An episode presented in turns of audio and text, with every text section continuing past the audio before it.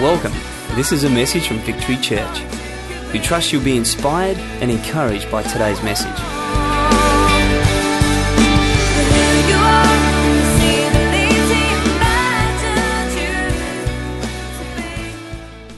Well, tonight we're going to continue looking at our Women of God series. We're going to look at uh, Naomi tonight. And uh, if you are visiting with us, this is the first time here, we've just taken a woman from the Bible, just looked at her life and thought, actually, what application is there in that for us? And I've always said it's not exhaustive.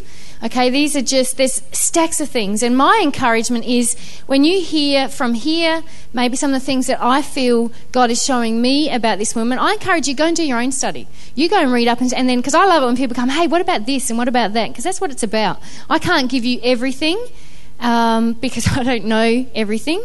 But you'll find things will speak to you. So I want to encourage you take what I say, but then go and do your own and say, actually, you know what? This is what else I see in this, and this is what else I see in that. So we've looked at Tamar. We've been looking at. We've looked at Rahab. We looked at Rebecca. We've looked at Sarah. Last time we looked at uh, Mary Magdalene, and as I said tonight, I want to look at Naomi. And Naomi's story is found in the book of Ruth. And so again go home over this next week and just it's easy book four chapters easy to read and uh, just see what you get out of that. But just a little bit of a background that you just need i need to fill you in so we can go from there. But there was a famine in the land and naomi and her husband and her sons were living in what was then known as the promised land. It's where their inheritance was. But there was a famine and they decided that in the country in a city called moab there was um, food and things were available. So he, they decided they would leave what they had and they would move down to Moab. Now, the two sons married Moabite women, which you've got to also understand in Israelite law that actually was against the law. Israelites were supposed to marry fellow Israelites. So they go, they become part of uh, these Moabite people.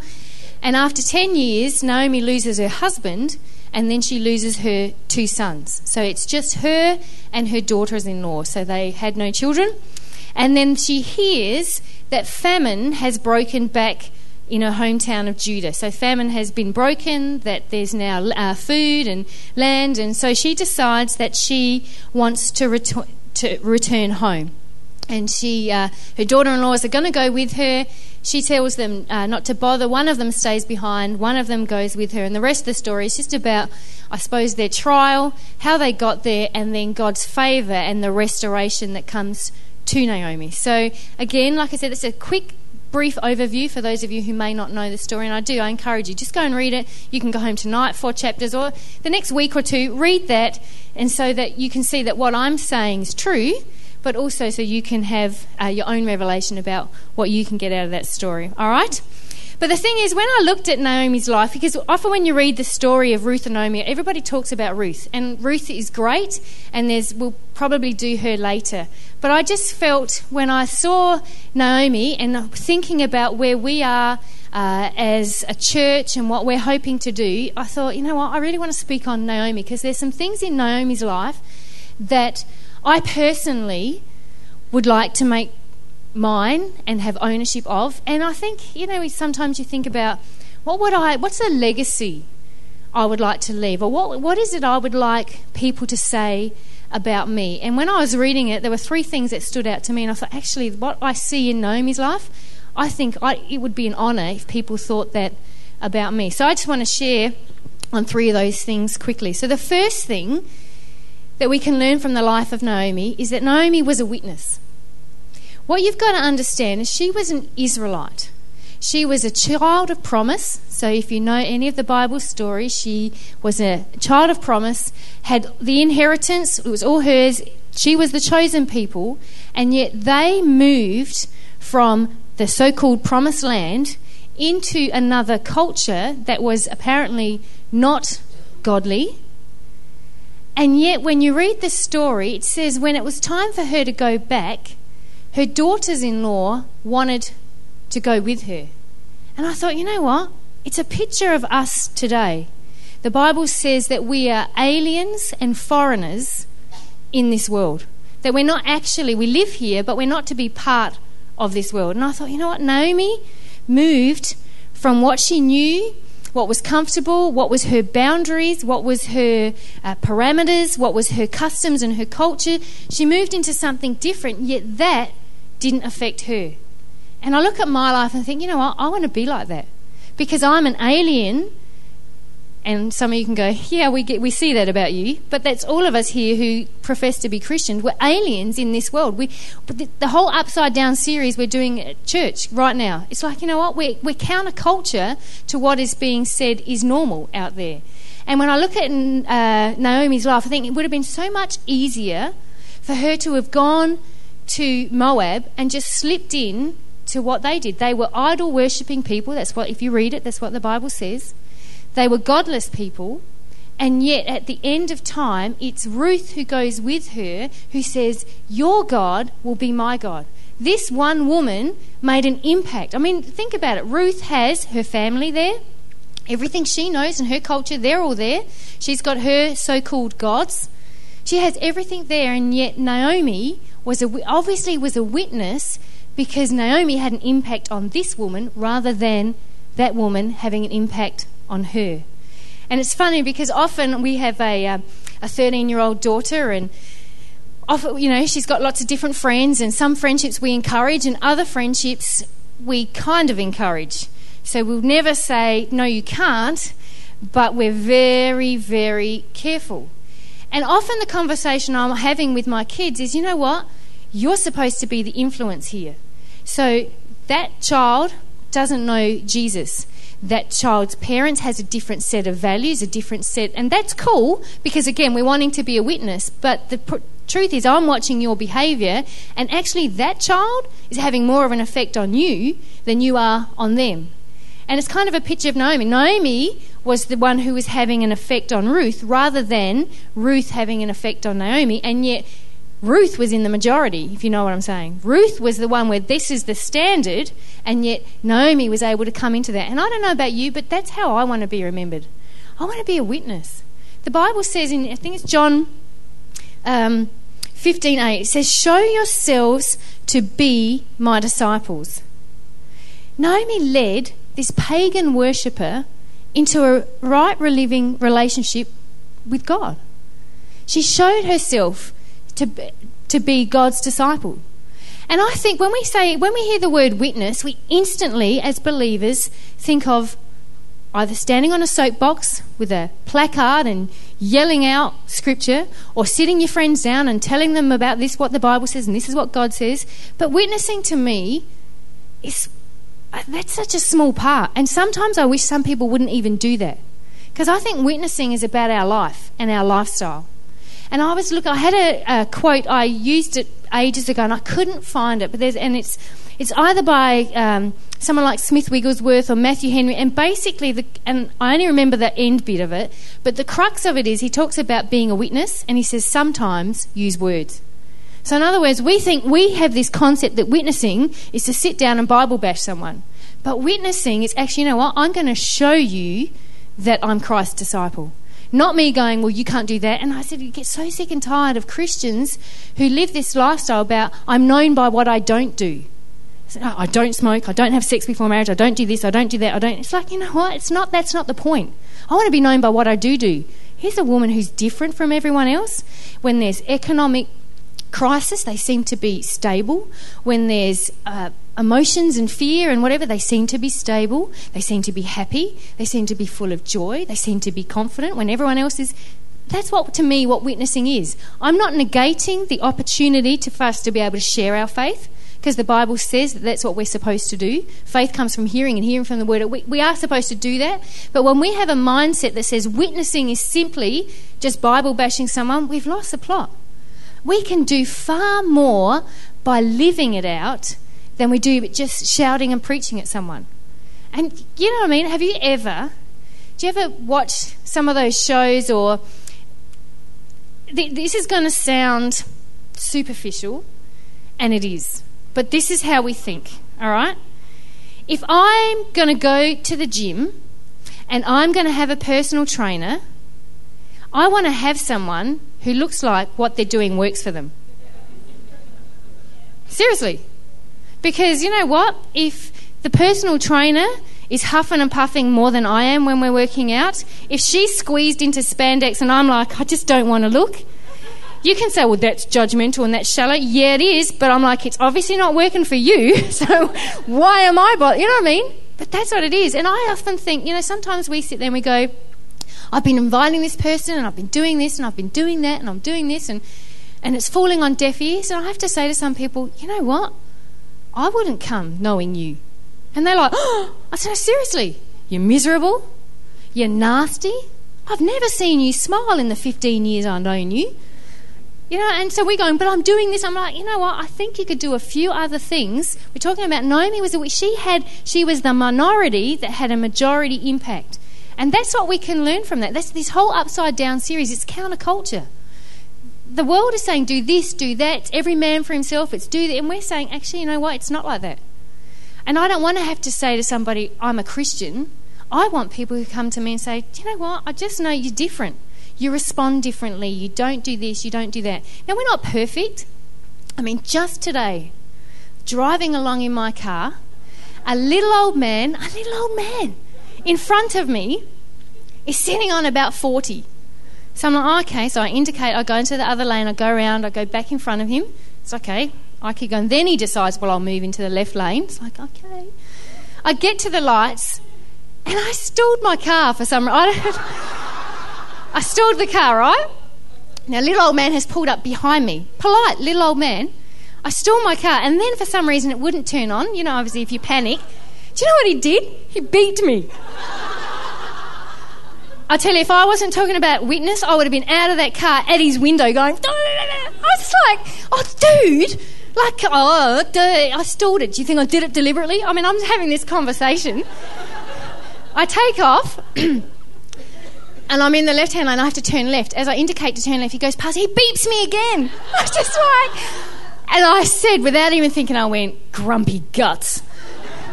And I hear this giggling in the back, and Bailey goes, grumpy guts? That's funny, Mum. And I was like, oh, thank you, Jesus, it was only grumpy guts. it's like, can you imagine what would come out later on? hey, Dad, Mummy said this. What does that mean?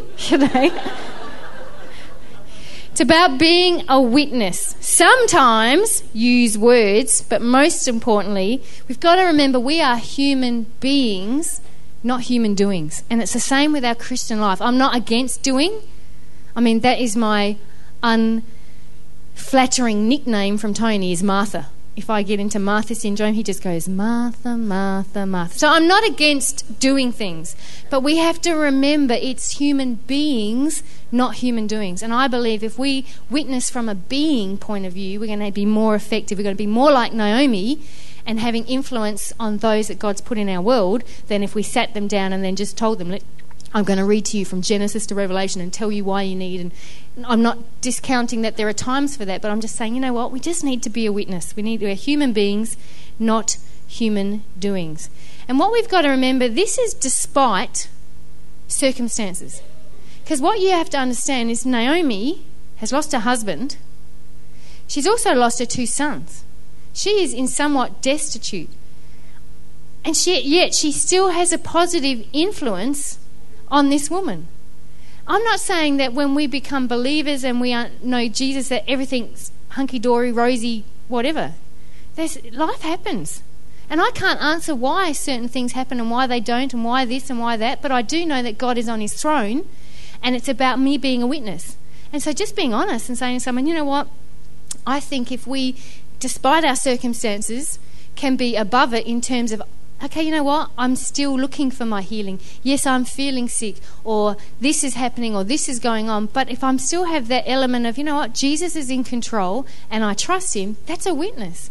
And Naomi could have just, if she had just said, oh, well, God's, my God's no different than your God's, then she wouldn't have been a witness. And so I'm just saying, you know what? There's no reason, there's no excuse for us to not be a witness. And often we look at it and go, yeah, but that's okay then. And, you know? I love Facebook. I really did. Uh, I was saying to different girls today, what I love about it is you can find out things. So it's like, hey, I can say to someone, oh, I heard your child did this or this happened. It's great. It is a great tool. Oh, I saw you went to that concert. Was it great? I saw you did this. Is it cool? And it can give you connection. But the downside of Facebook too is I see some stuff I just think, oh, honey, People know that you're a believer. What does that look like? Or people know you go to victory. Or what does that look like? And I think we just don't think. I think, you know, some of the words we use, people get on there and just because you don't spell out the word and you put a few little, what are those symbols? It's still, oh, duh, I still know what that means. Or some of the pages we like. I see people like these pages and I think, are you kidding me? And again, freedom, absolutely. But then you say to me, actually, you know what? I'm not really effective in friends. I'm not really effective in sharing my faith. I say, you know what? Because your friends look at that and they know the same. Or maybe Facebook isn't your thing, but what about gossip around the water cooler or the kettle at work in the staff room? You know, when you're sitting there and you're just as slanderous about someone as your friend who doesn't go to church, it doesn't matter what they're saying or they think. They know that you are a supposed Christian and yet you act no different to them. And then we say, How come I'm not effective? It's like, because you know you're not being, we are being a witness, you're just not being a very positive witness. So, what is it for you? Whether it's schoolyard, kids are on the playground and mums are in there going, mee, mee, mee. It's like, you know what? And then we say, Hey, come to church. I know a man who'll change your life. And we sit there and go, if it's us, honest, let's be honest, we'd go, what? And be like you. Like I said, that trainer from the gym, it's the same concept. It's like, what? And be like, it's not working for you, so I'll try something else. Thank you very much. So Naomi was a witness. Witness at every opportunity, sometimes use words. Secondly, talking about what I can glean out of Naomi's life, is I think she was selfless. In Ruth chapter 1, verse 11 and 13, when she's decided, you know what? my husband's dead, my sons are dead, the famine has broken back in Judah, I'm going home. She says to her daughters in laws, Return home, my daughters. Why would you come with me? Am I going to have any more sons who could become your husbands? Return home, my daughters. I'm too old to have another husband, even if I thought there was still hope for me, even if I had a husband tonight and then gave birth to sons. Would you wait until they grew up? Would you remain unmarried for them? No, my daughters, it's more bitter for me than you because the Lord's hand has gone out against me. And I read that and I think, what an offer. Because what you've got to understand is back in Hebrew times, if you were married to uh, a man, obviously, if he died and you didn't have children, then the responsibility was for the next brother to marry you and then it just keeps going. And you may remember, I think, in, when we talked about Tamar, we talked that was the problem there, is because they kept dying because they were evil, and then um, dad wouldn't give the youngest son to her. So that's part of the culture, which means for Naomi is that she's got these two daughter in laws, which are technically legally hers. And so what she's saying is, you know what? Even if I was to remarry and have sons, are you going to wait? Because their, their duty and responsibility would be to marry their brother's wives because neither of them had children. And here's this selfless act where she says, You know what? I can't do anything about it, but you two have an opportunity. And so she's literally saying to them, If you stay here, you could actually remarry and continue on. And you've got to put yourself in that position because you have to understand that Naomi's future is tied up in her family. Because not so much nowadays, our families are all fractured, but what would happen was that the more kids that you would have, the better off you were because they then, in your old age, looked after you. They provided for mum and dad and looked after you. That was your inheritance. And so Naomi's literally saying, okay, I don't have, my sons have gone. You are my only chance, really, of getting further in life, but I'm releasing you for your benefit. And I think, what a selfless act to be able to go, you know what? I could take you with me in the hope that something could turn out and this is what happened. But what she's really saying is, you know what? You go because it's better for you. There's better opportunities if you stay here in your hometown. You're young, you don't have children, you can remarry, life could be rosy for you. And let's place face it, I don't know how far Moab is from where she was going, but she's obviously not some spring chicken. And she's going to do this whole journey. I think even if you forget the future, just the fact that I don't want to walk this road alone, I could get mugged down the road. I just think, what a selfless act to be able to go, you know what, it's not about me, it's about I'm doing this for your future. And I think, you know what, we talk about being witnesses, we talk about being girls who want to make a difference in the world, then we've got to start being selfless. And just go, you know what, it's actually not about me, it's about what I can do for others.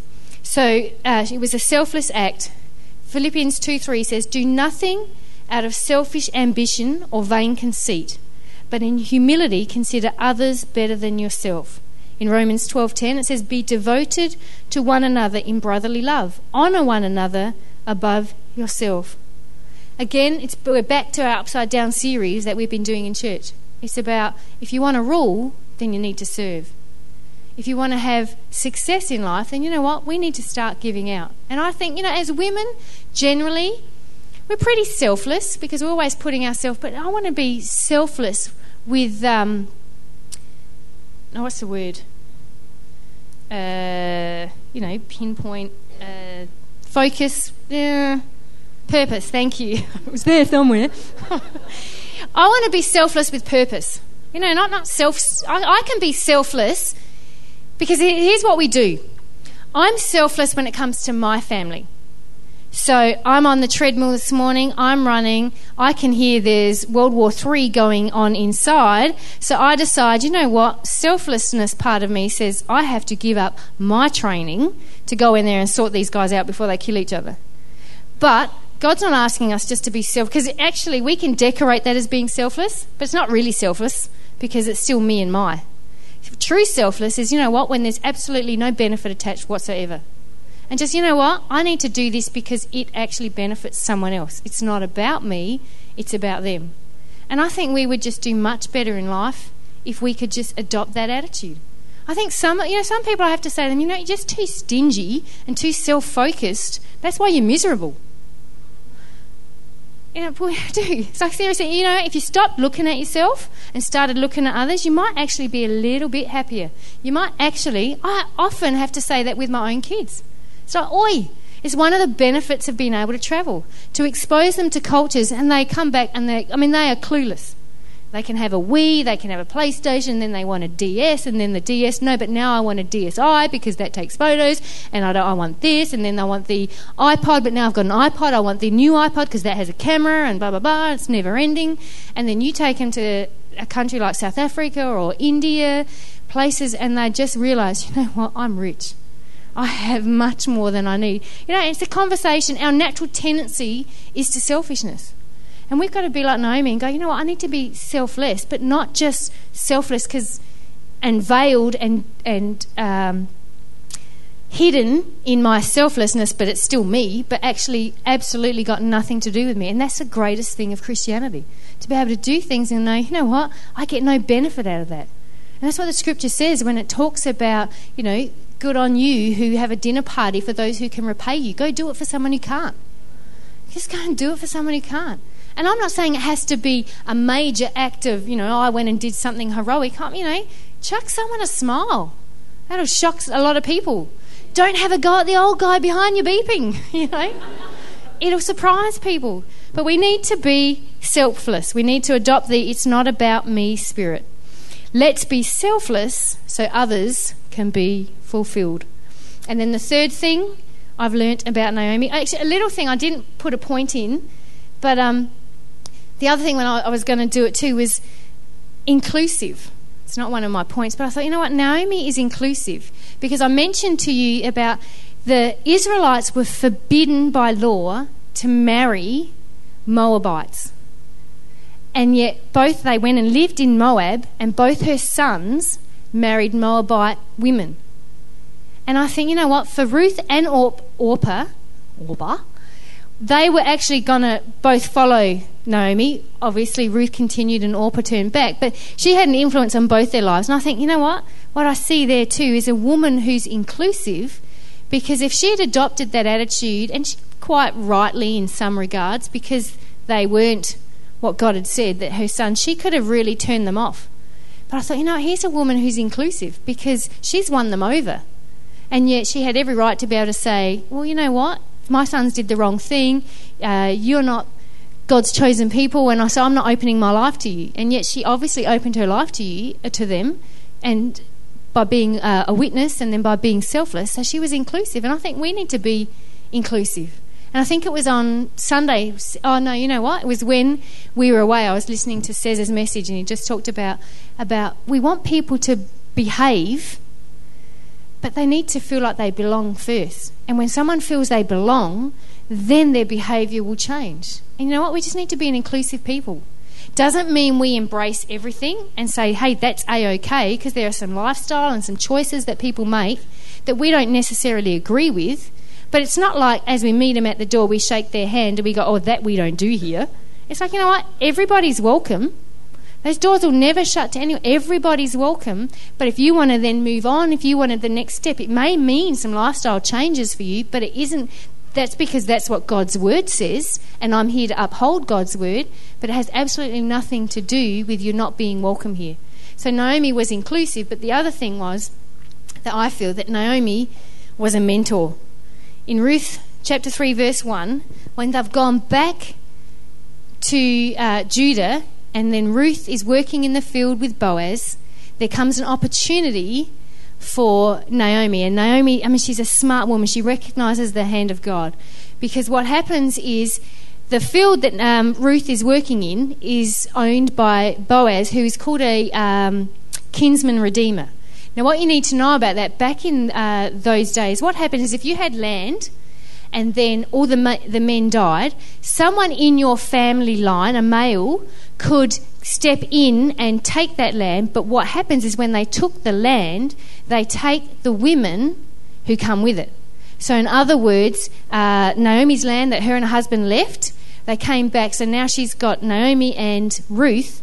Somebody could come and take the land, but they would then take Ruth too. And what happens is that she becomes their wife then the children, the first child that is born, actually, instead of being the guy's heritage, it goes back to the man who's dead, so that the family line and the family name didn't disappear. Does that make sense? So it's like, oh, cool, here's a good deal, here's some land. Oh, it comes with this woman, and what also comes with it is the first son you have isn't technically yours, it becomes the line of this. So what happens is Ruth is working in the field. She says to Naomi one day, whose field it is, Naomi has this revelation ah, that's actually one of our kinsman redeemers. And then she has this plan. And she goes about and she tells Ruth what to do. And I just think, you know what? As women of God, that's our role, is to be mentors. I am amazed when you start to do life with people, anyone from under my generation it's, it's amazing what they do not know. I mean, I, my kids are, I'm guilty. I can sew. My kids don't know that because I hate it. But my mother was a seamstress, so she taught me that. I even have a sewing machine. I, about five years ago, Bailey, Geordie had to go to a, uh, a costume party, and I had an old skirt. All I did was whip off the bottom put a waistband on it, sewed up, and I mean, she was like, like you're amazing. I was just like, oh, if you only knew. now, just because I can doesn't uh, doesn't mean I do, all right? So I still send all my mending to mum because I'm like, don't you dare die, mum, because what am I going to do? Anyway, not really, mum. I, I like you for other reasons, mum. But the thing is, what I've discovered, and like I said, my own kids are growing up, and the thing is, we don't pass on some of this stuff. And so, someone, I'm going to say 40, there may be a few bit younger, depends on your parenting, but there are a lot of people under 40 who just haven't been shown some stuff. And so we were on holidays recently. I mean, even as simple as this my kids know if we're on a bus, we're in public, if there's an older person standing, they stand up. I don't care whether I've had to pay for them or not.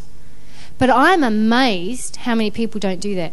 Even young people, even like um, people my age who've paid for their kids. I've heard the conversations. Well, I've paid for your seat as much as theirs. I'm like, my goodness me.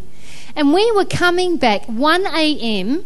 in our last trip, coming back, and you have to get on a bus to get to the plane. It's 1 o'clock in the morning. I've got, Bailey is four. Every time we stop, she just laid on the floor. We just let her just lay on the floor. I don't care. Sleep, and I'll just, like my suitcase, just kick you along as we go. We're on the bus. I watch these two guys. Now, I don't.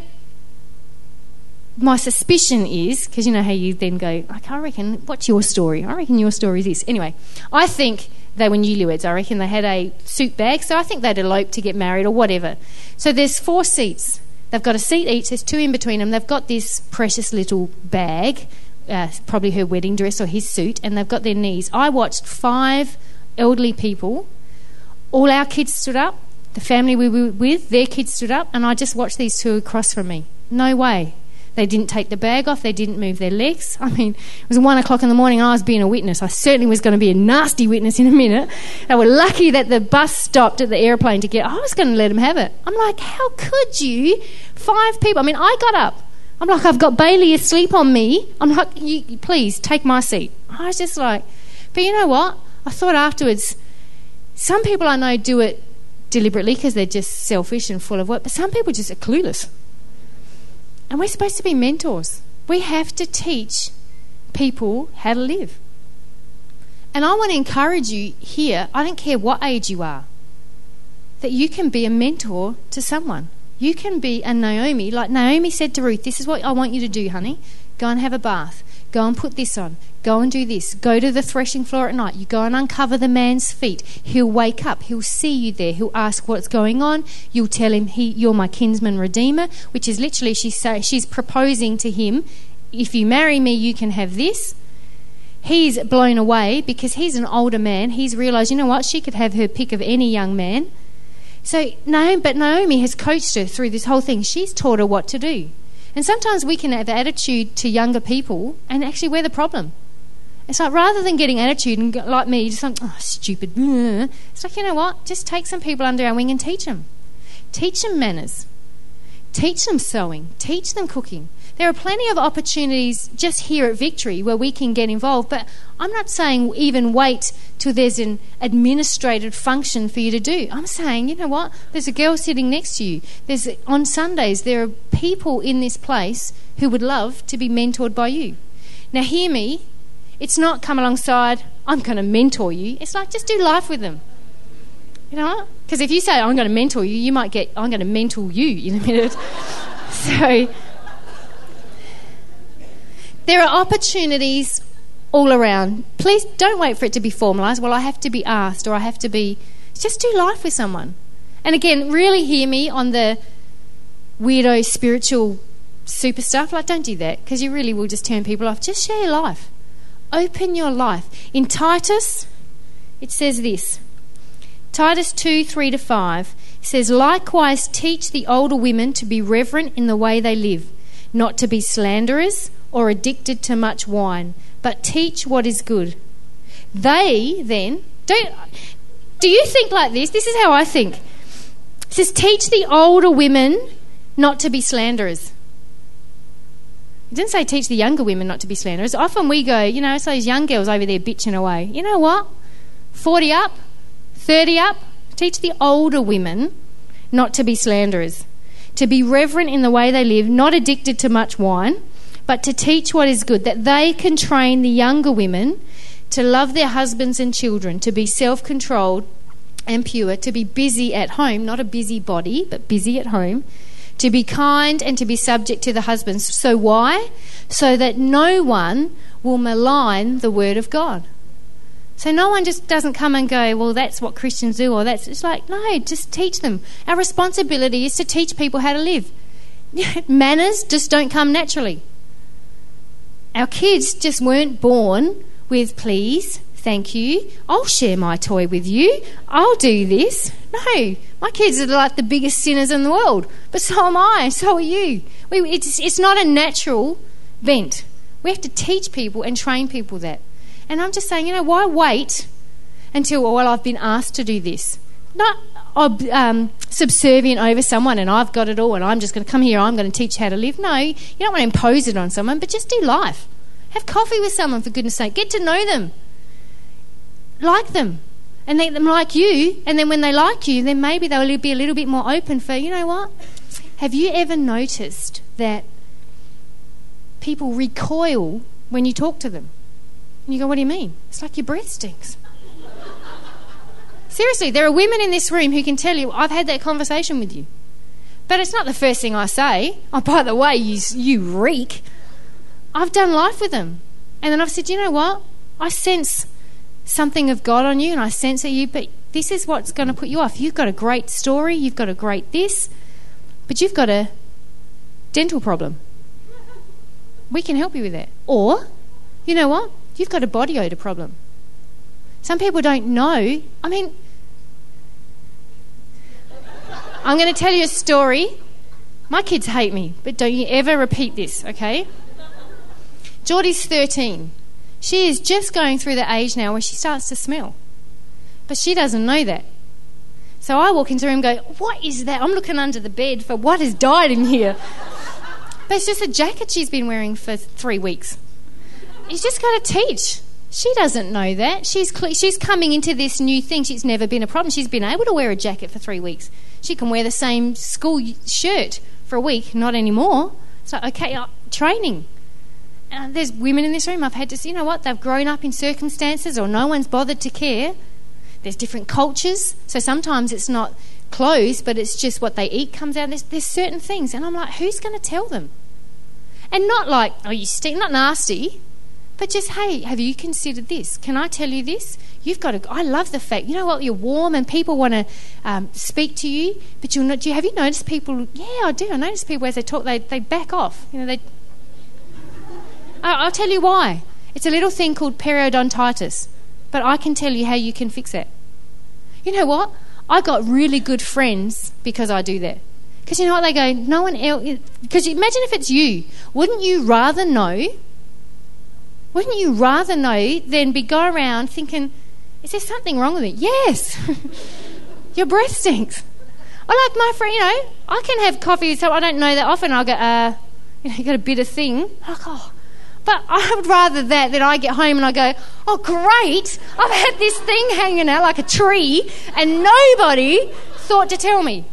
It's like, thanks a lot. Or, you know, have you ever seen those, um, you know, those gag shows and they always tuck a lady's dress in her stockings and to see if anybody's going to say?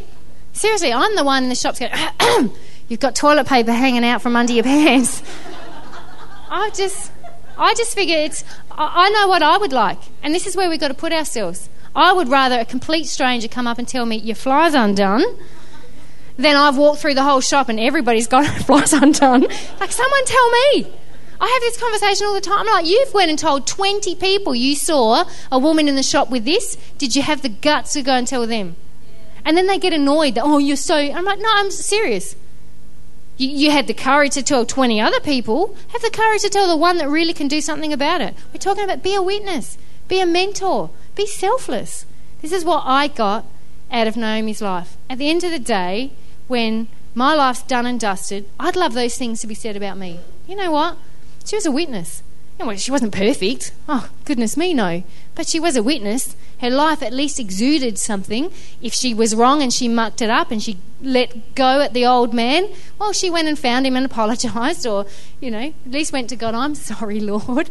Hope we never see him at victory. I'm not talking perfection. I just, I just want, I want my life to say she was just a great witness. She showed herself to be my disciple. I want my life to say she was selfless. Does that mean all the time? Obviously not. We're all prone to that. It's about a pattern, not just a one off.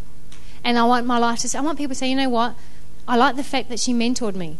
Again, it's not perfection. And you might sit there and think, well, what have I got? You know, you've all got something. Friendship. Start there. Extend your life, and you'll be amazed at what you can learn and impart. You'll be. I remember um, we had a conversation with Barb. Somebody rang Barb in the office. Um, it was about, I can't remember what it was, but it was about something. And her confession was this when they started quizzing her, she said oh, she was amazed at what she knew.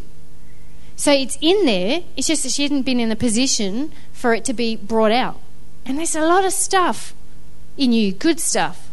But you've got to put yourself in the position where it can come out. Naomi was in a position where the good stuff could come out. So I want to be like Naomi. I want to be a witness. I want to be selfless. I want to be a mentor. And you know what? This is the thing I want to leave you with. I said about not waiting for it to be formalised. Take someone under your wing. Can I leave you with this? There's no guarantees.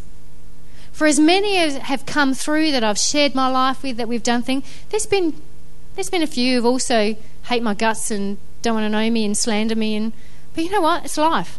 What are you going to focus on? Do you focus on those or do you focus on those?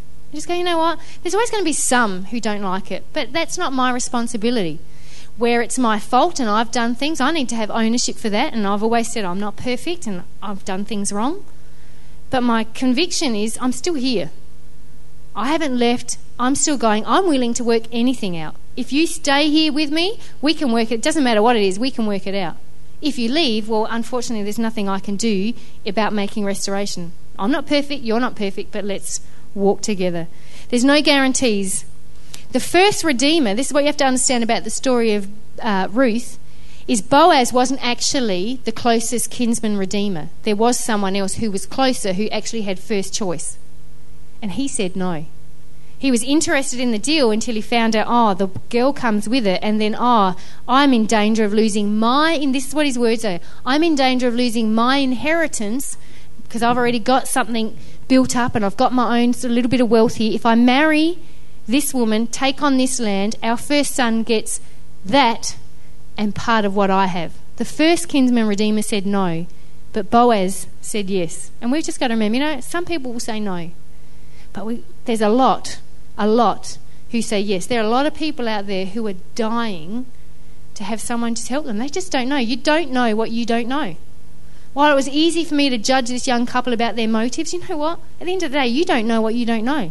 I don't know if they even were, they were probably clueless. So busy lovey dovey in their own world, they were probably clueless as to what was going on. People don't know what they don't know. And what I love about that is the end of the story is Naomi is restored. Boaz marries Ruth. They have a baby, a son, and they, Ruth and Boaz, it says in the Bible, they acted, believed, walked out the fact that that son Obed was Naomi's. They referred to that child as being Naomi's son. And here's the last greatest bit of news is from that lineage and that heritage comes Jesus. He's back in the family line. It's like, you know what? God can redeem anything.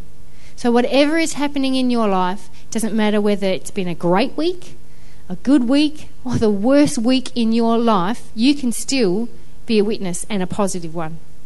You can still be selfless and you can still mentor someone. Amen? Amen. Well, that's it from Naomi. That's all we hear from her. Yeah, you can clap.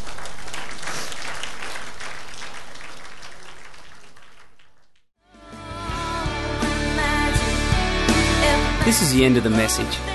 Thank you for taking the time to listen, and God bless.